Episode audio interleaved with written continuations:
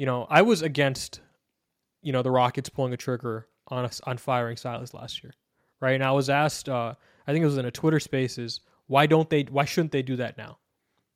And I, the the answer I gave is because it's not going to change anything.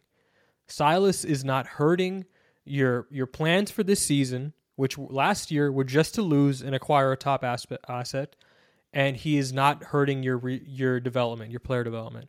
I think he has done both this year. I think he's hurt your plans for the season because this this is the year where they really needed to start forming some structure because they have all they have as much young talent as they possibly could ask for. They have as much talent as they could possibly ask for.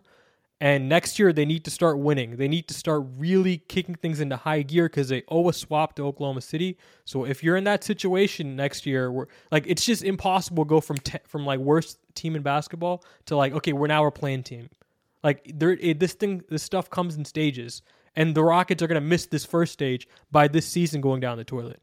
So he's hurt you on on the season, right? And number two, he's hurting player development because I think in particular Alperen Sengun, his development is being hampered severely this season. Like he he needs to be a focal point of the offense. That's been obvious. Um, and that was obvious last season. Frankly, it was obvious at the beginning of this season. It's been obvious for months to everybody except Stephen Silas, and that's that's really damning because I think the number one requirement for if you're going to work in basketball, wherever you know, organizationally, front office, coaching, uh, analytics department, an analysis. The number one requirement you need to have is talent evaluation. That because if you can't evaluate talent, you can't do any of this. So if he if he's if he's not like improperly identifying, you know, the best talents on the team, I just don't think he's qualified for this job right now. Now, I think he's a smart guy. I think he's a really nice guy. I like him a lot. He was very cordial with me. Very, he's still very cordial with media there. I like him a lot. You don't get you don't get brownie points for being a nice guy.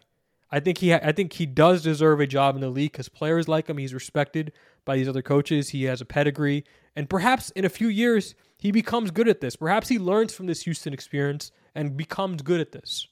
He's just not good right now. Like JB Bickerstaff's a great example of a guy who became good at this was putrid when he got the interim head coaching job here in Houston. Jacque Vaughn is a, a great example of a guy who became good at this. Was really bad in Orlando. Uh, I don't know, five or six years ago. Whenever he he, he had the he had the head coaching job, like guys get better at this. So there's a chance that si- Stephen Silas can look back in ten years and laugh at this interview, and I I sincerely hope he does that. I, I want to be wrong about this. I just don't think this this is the guy for you right now. I think you need to go. You need to look elsewhere. I think the calls for Stephen Silas's job are justified.